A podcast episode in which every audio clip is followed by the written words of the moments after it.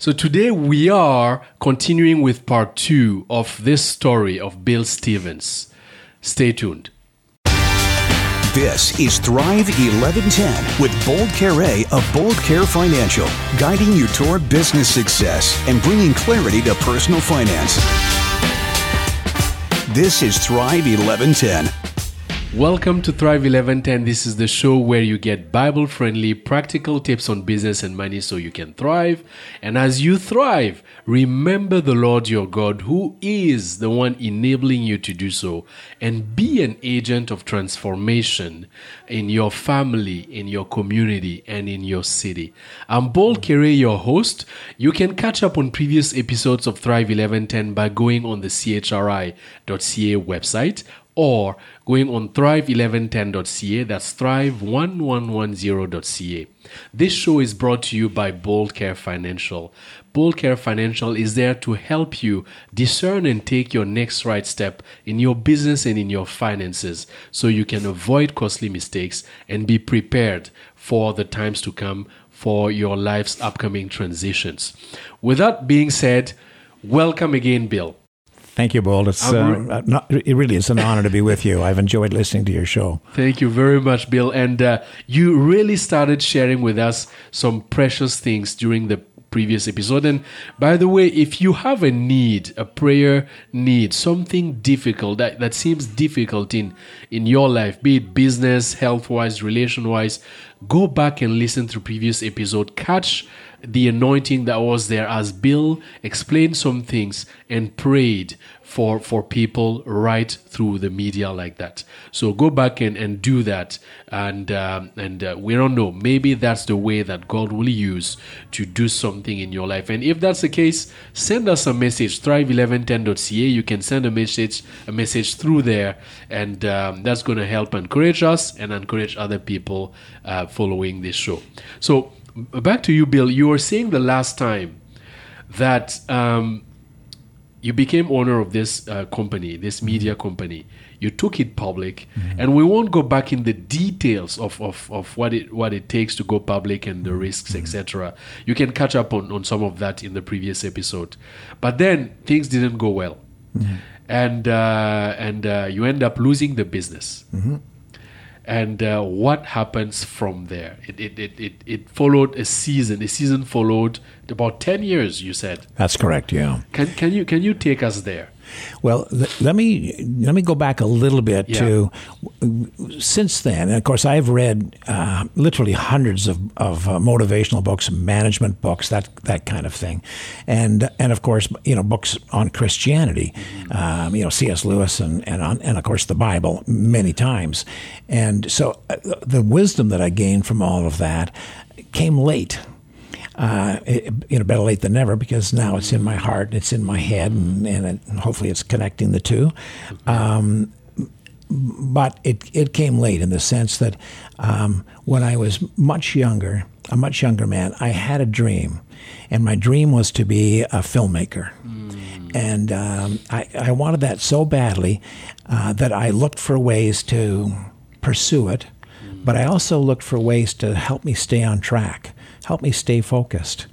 And I probably an old book called Think and Grow Rich by Napoleon Hill was probably instrumental at that time in helping me understand that I needed to figure out what I wanted. I needed to really know what I wanted, know what my purpose was. And I believed it was to make films, but make films that would touch people's hearts. So as I went forward with that focus, I ended up making films like The Velveteen Rabbit, and the first Care Bears shows, and Teddy Ruxpin, and For Better or For Worse with Lynn Johnson. And, you know, as I did these programs, I was always trying to create something that parents could enjoy with the kids, that would make the kids turn to their mom and dad, or mom or dad, and say, you know, like, oh, you know, I love you, give you a little hug, you know, that kind of thing. And perhaps have a little bit of a moral and interest. I wish I had known the Lord the way I know him today, because the programs that I produced were seen by hundreds of millions of people all over the world. Wow. Or to be able to do that for Jesus. Wow. However, I lost my focus. And the way I lost my focus is I stopped focusing. And may I talk about the focus? Yeah, sure. I learned that you have to write down your goals. Mm. You've got, I mean, I know that sounds like duh, but you have to write down your goals and you have to focus on them. In fact, you know, I'm sure Bold can guide you in you know, what you do the night before and so on in order to prepare for all of that. But I had written down everything that I wanted in life and how I was going to attain it.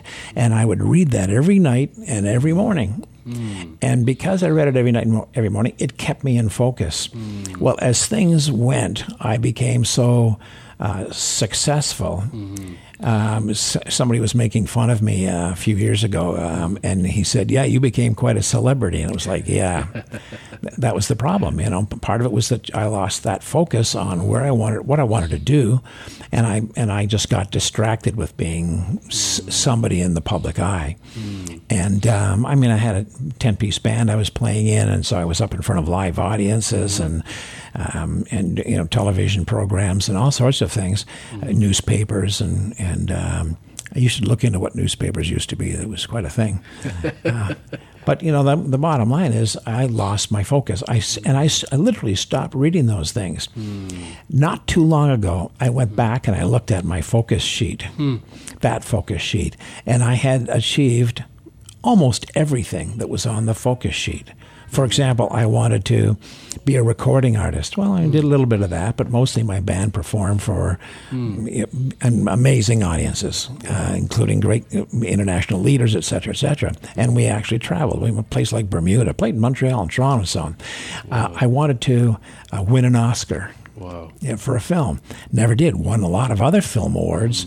And when I bought the company and assumed its debt, the film company I had started with, they had an Oscar. And the Oscar came with the company. Wow. Not the way I wanted to win an Oscar, you know. I ultimately gave the Oscar back to the family. I actually gave the Oscar back to the family of the man who had built that company and had virtually led that company to that Oscar. And so I don't. Last I heard, it was being used as it was on somebody's mantle or it was a doorstop or something. But it's amazing how close, you know, I came to everything that I had on that list. I didn't have a family. I wanted to have children with Denise, my wife, and a son and a daughter. I literally wrote down, I want a boy and a girl. Wow. We had a boy and a girl. Now, is it, you know, there's no magic, no hocus pocus. I mean, you know, but God there's a great, you know, Bible quote, as a man thinketh in his heart, so is he, and God knows your heart. We'll put those two things together. You know, he loves us. I was ignoring the Lord, but he loves us, so he was aligning things for me. And often I misunderstood the alignment. One of the keys was, you know, we put a couple of amazing mentors in my path, and I kind of dipped into their mentorship a couple of times and then moved on because, in a way, you might say I kind of got what I wanted. I wasn't thinking of a long-term relationship with somebody who cared about me and could bring me forward. And that's why when I finally stumbled into Jesus' arms, everything I had learned, everything I knew came into focus. And I read a book by John C. Maxwell, and I think it's called My Roadmap to Success. Yes. And I filled in every blank, and then I wrote it all out again, and I came up finally with a new goal sheet. And this is after that 10 years of hanging out with my kids, you know, on an island. That's a long story. But I had a new goal sheet, and that goal sheet is where I had written down, Lord, I will do whatever you ask, no matter what it is. I will go wherever you want me to go. Wow. I was prepared to go to the mission field, join a monastery. You know, someone would say that's a dangerous prayer. Indeed, you know. But a lot of my success, or a lot of my experience, I should say, came from risk taking, not being afraid to go ahead when, you know, when others would have said you're crazy, you don't do that, you know. My mother once said, "Why do you always want more?" And I said, "It's not that I want more. If the Lord takes me, I'm so blessed. I'm happy to to say everything I've ever wanted I have right now, and that is a beautiful family. First, a beautiful relationship with the Lord, a beautiful family, and a great opportunity to serve the Lord. Wow. But I wrote down that new set of values. And I made that promise, and that's when I got a phone call to be on the board of a radio station that I didn't know anything about, and I know nothing about radio. But I volunteered, and that led ultimately to the Lord giving me the opportunity to work with an absolutely amazing team here at CHRI. With that, Bill, we're going to take a quick break, a very short break, and then come back. So we are continuing after this short break with the story of Bill. So stay tuned. This show is brought to you by Bold Care Financial, helping you, Christian entrepreneurs and professionals, discern and take the next right step with your money and business so you can uncover your blind spots, avoid costly mistakes, and move forward with clarity, being prepared for your approaching goals and life transitions. So welcome back. So, Bill, you said something. You had this dream since you were in your childhood. And at one point, you were very focused. And then things happened, success happened, and you started losing the focus. But some way or another, God really kept you and made things come in your life to bring you back to that focus. You gave your life to Christ. You returned to Christ, because as a child, your mom was praying for you, and she never stopped praying for you. That's and right. I want to suggest that part of the thing is that there are some people who are praying for you in the secret. There are some people praying for you in the secret. So you know, it reminds me of this story of Abraham. I don't remember where exactly. It's definitely in Genesis, probably around Genesis 20 or so. But Abraham goes with his wife to the land of this Philistine king, I believe, and Abraham is afraid because his wife is so beautiful. He's afraid that people will kill him and take his wife. So they agree, him and his wife agree to present his wife like his sister. And then one day, so obviously the king takes Sarah or some of the king's men. I don't remember the story precisely. But where I'm coming to is that the king has a dream one night. And God is telling the king, give back to this man Abraham his wife. And then the king is shocked because he didn't know it was Abraham's wife. And the king replies to God, you know, I haven't touched her.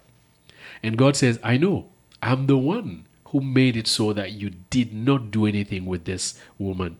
And it just makes me think of your life, Bill, what you're sharing. Things happen, and we don't even know that God's hand is there. Some decisions we make, we think it's our decisions, it's our will to do this, our will not to do this. But actually, God is there incognito because other people are praying or because of just His all sovereignty, and He's guiding things for your good. And wow. Absolutely, and I think that's one of the reasons that many of us, when we make a decision to follow Christ, just break down, because it hits us like a ton of bricks that the Lord has been there all along for all of it, for every one of us. You know, He always is, but we ignore Him. And at that point, you know, when I gave my life to Christ, it hit me so hard, and I realized He's always been there for me. The Lord of all things, you know, the creator of the universe, King of Kings, was always there, always knew me, and I was ignoring Him. I was, you know, turned my back on Him. And it was almost as if I had actually, you know, slapped, figuratively speaking, slapped Jesus in the face. And I just wept. Wow. And then He lifted me up. you know, and from there, you realize, okay, I've been forgiven. Now we can move on with him. And so he runs the station. This is God's radio station. This is God's ministry. He is in charge. We do our best to follow what the Lord says. We don't always get it right. We ask him to forgive us. We ask everyone to forgive us because we're a very public organization. But God is in charge. God is in control, as the song says, and we just have to remember that and then do our best to do what he gives us the opportunity to do. Amen. Bill, so a question that really burns in my mind regarding, so you've been in the business world. And now you are here at CHRI, and you've been in the CHRI environment, and actually probably in the environment of other nonprofits and ministers and ministries for quite a while. What are the key differences or the key things you see between managing a business, a for-profit company, and managing a non-profit organization? So so you've been in both shoes. You have extensive experience in both worlds, for-profit and non-profits. Mm-hmm. What are some of the striking differences that you can talk about? Well, first and foremost is that God owns the ministry. Mm. You own the company when you have a company, and you can do what you want with it. But God owns the ministry, so you've got to be constantly turning to Him and seeking His counsel. And of course, because that's so hard to hear, you've got to make sure that you're also listening to the voices of Christians, committed Christians, who are around you, including your own team, the people in your ministry. So that's the major difference. Now, when you take a company public, you're back into that realm of having a lot more bosses. You can't just do whatever you want, and you've got shareholders, you've got a board of directors. Now, back to the God side, we also have a board of directors, volunteers who are good Christian men and women who we turn to and say, "We're thinking of doing this. What do you think?"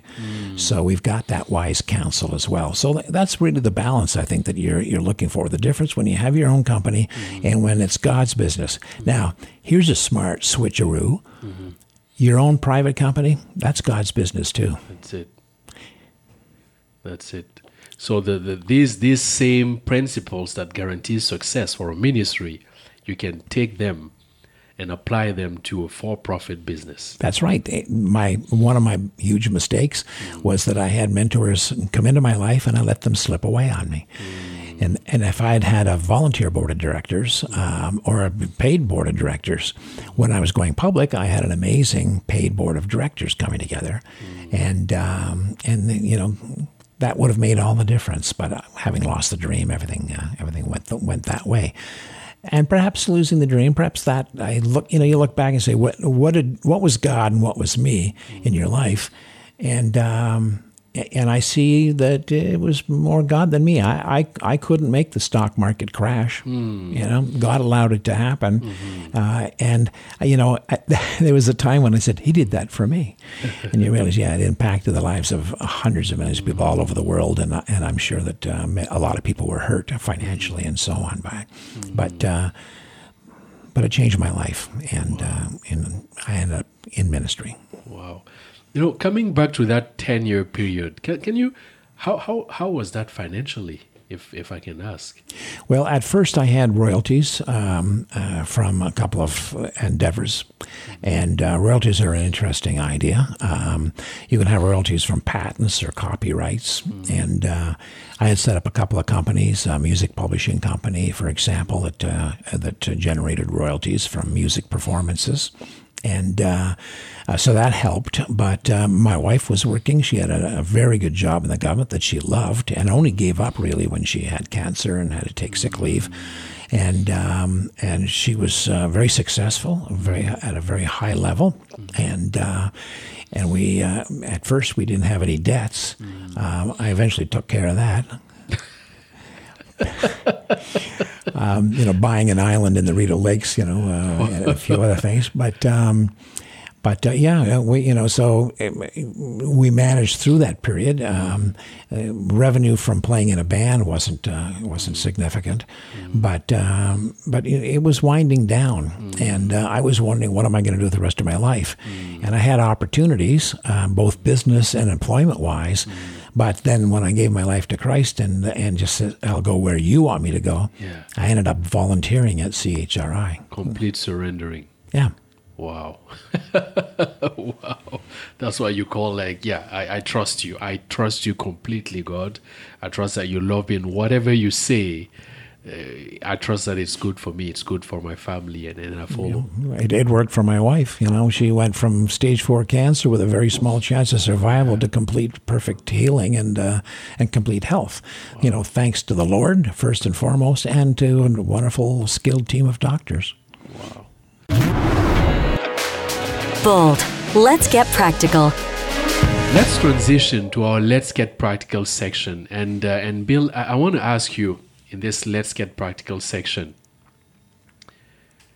from what you just shared with us, some key takeaways. I know also that you were talking off air a bit about the necessity of like building a good team around you, having a good team around you. But what are some of the things? Some of the things that I can share really that impact me from the story is definitely this childlike faith, trust to God.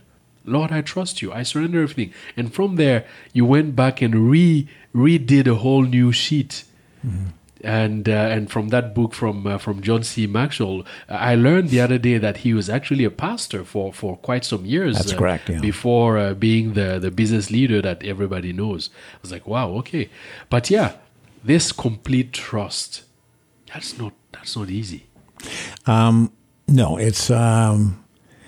there's a lot of tests that one can do, you know, like the falling back and somebody catches you, and learning how to do a karate blow and smack through a couple of boards, or jumping out of an airplane, and my wife and I have done all of that, plus and had motorcycles and. You know, my wife is a real adventurer. You know, she loves anything like scuba diving or, riding her own motorcycle, whatever, at that time in our lives. But I think it comes out of desperation. And often we need to hit a bottom of some kind before we're willing to surrender and just give it all up. And I think when we're sitting there, and regardless of what we've read or what we've heard, we're confused. We don't know which way to go. That's the bottom for a lot of us. And for me, that was a career I didn't know which way to go. And when the Lord said, "Just give it to me and trust me," and sure, I don't know who else to trust. Yeah. I don't know what else to do. You know, my wife was very loving and supportive, but. I just didn't know what to do. Do I go back into the film industry? I knew people in the industry. I had properties I could sell.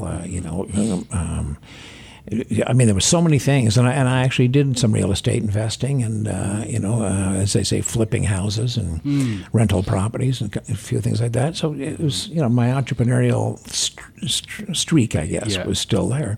But when I gave it all up, I stepped out of that, gave it up. I didn't want anything to distract me. And so it was, we were, at that point, we were relying on Denise's salary for our cash flow. And as I said, I came here and I volunteered at CHRI. That's it. How crazy is that? Wow. You know, one of the things that you also shared that I think people can take away is this. When I asked you that 10-year period, you talked about some of these royalties. Mm-hmm. It just speaks to me about having this idea of diversifying income sources, diversifying revenue streams, and that actually ties well with a proverb that says, it's in Ecclesiastes that says, invest in different venues, 7 or 8, because you never know where disaster might strike. And in your case, it was the stock market falling, and this company was just no longer viable in that sense. And other sources of revenue were there. Denise, the royalties. What you did with that after, that's another story. But but yeah, having different sources of income is definitely a wise thing. I just met a man recently. He came by. We live out in the country, and he came by to see our old farmhouse. And he owns half a dozen companies that he's bought over the years. He has no skill relative to any of the companies, but he's managed to find a business owner who was ready to sell, was able to negotiate a deal that worked for them both, and took over a company. And you know, as long as as long as those companies are profitable, they're revenue streams for him, and none of them have to be a huge nut. He can take a little piece from each one of them, and so the companies can thrive. And he carries on. And when he's got enough equity in there, he can buy another company. And he's got about 6 companies. I won't name them, but I'm sure you know some of them. He's an entrepreneur, and he's done very well with it. I've seen the opposite. I've seen people who buy companies and strip them down and sell off the assets and destroy them. But, that's something that they have to live with. There are different ways to set up multiple streams of income, but that's a very important thing. And I am not there now. This is my life. This is all I do, because I found that the ministry focus distracts me from anything entrepreneurial. And you know what? We're looking at opportunities here. As we were discussing earlier, you've talked about internet-based businesses and things of your own, and we're expanding into those things at CHRI, because wherever we can reach people with the gospel, that's where we need to be. And radio is the driving force, but radio now has shifted so much to be online in so many ways, and listening devices, whether it's your phone or the car, of course, is a great listening device, always has been, but it's becoming internet capable. So people will stream CHRI in their car no matter where they are. And as we're going towards the end here, we have about a couple of minutes. One thing that you just mentioned, which you mentioned at the beginning of this episode, was this idea of focusing, this idea of not being distracted from these dreams and visions that God is putting in your heart. From your childhood, you had these dreams of being in media, and I can't guarantee, but I bet these dreams were put in your heart by God.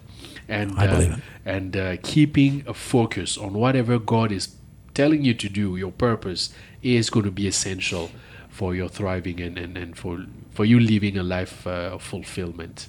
Well, I'll give you my 30-second version of a recent experience with focus. Yeah. When I was a youth, I got polio, and my mom prayed me through it. And it was towards the end of the polio invasion, when so many people were crippled and killed, and I was always ashamed to admit it. When I turned 65, I said, "Lord, I've never been able to do sports because of that. Would you bless me with that?" I wrote out what I wanted to do. And 5 years later, I was a world champion with world records and provincial, Canadian, and Commonwealth records in powerlifting, starting at age 65. Wow.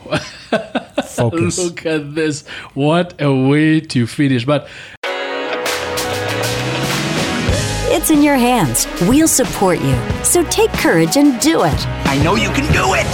Go ahead and do it. You've heard many things, many good things, clear things. Re-listen to the episode and do it. You can do it. Bill, quick question. If you were a Bible character, who would you be? I think most of us would be David. David, all right. Messing up everywhere, but accomplishing some things when we give it up to the Lord. Hallelujah. Praise God. So, folks, we're at the end of our time today. Thank you for having tuned in. I'm Paul Kere, your host, and you've been listening to Thrive 1110. When honest people prosper, the whole city celebrates. Thrive 1110. To learn more or to connect with Bold, go to thrive1110.ca.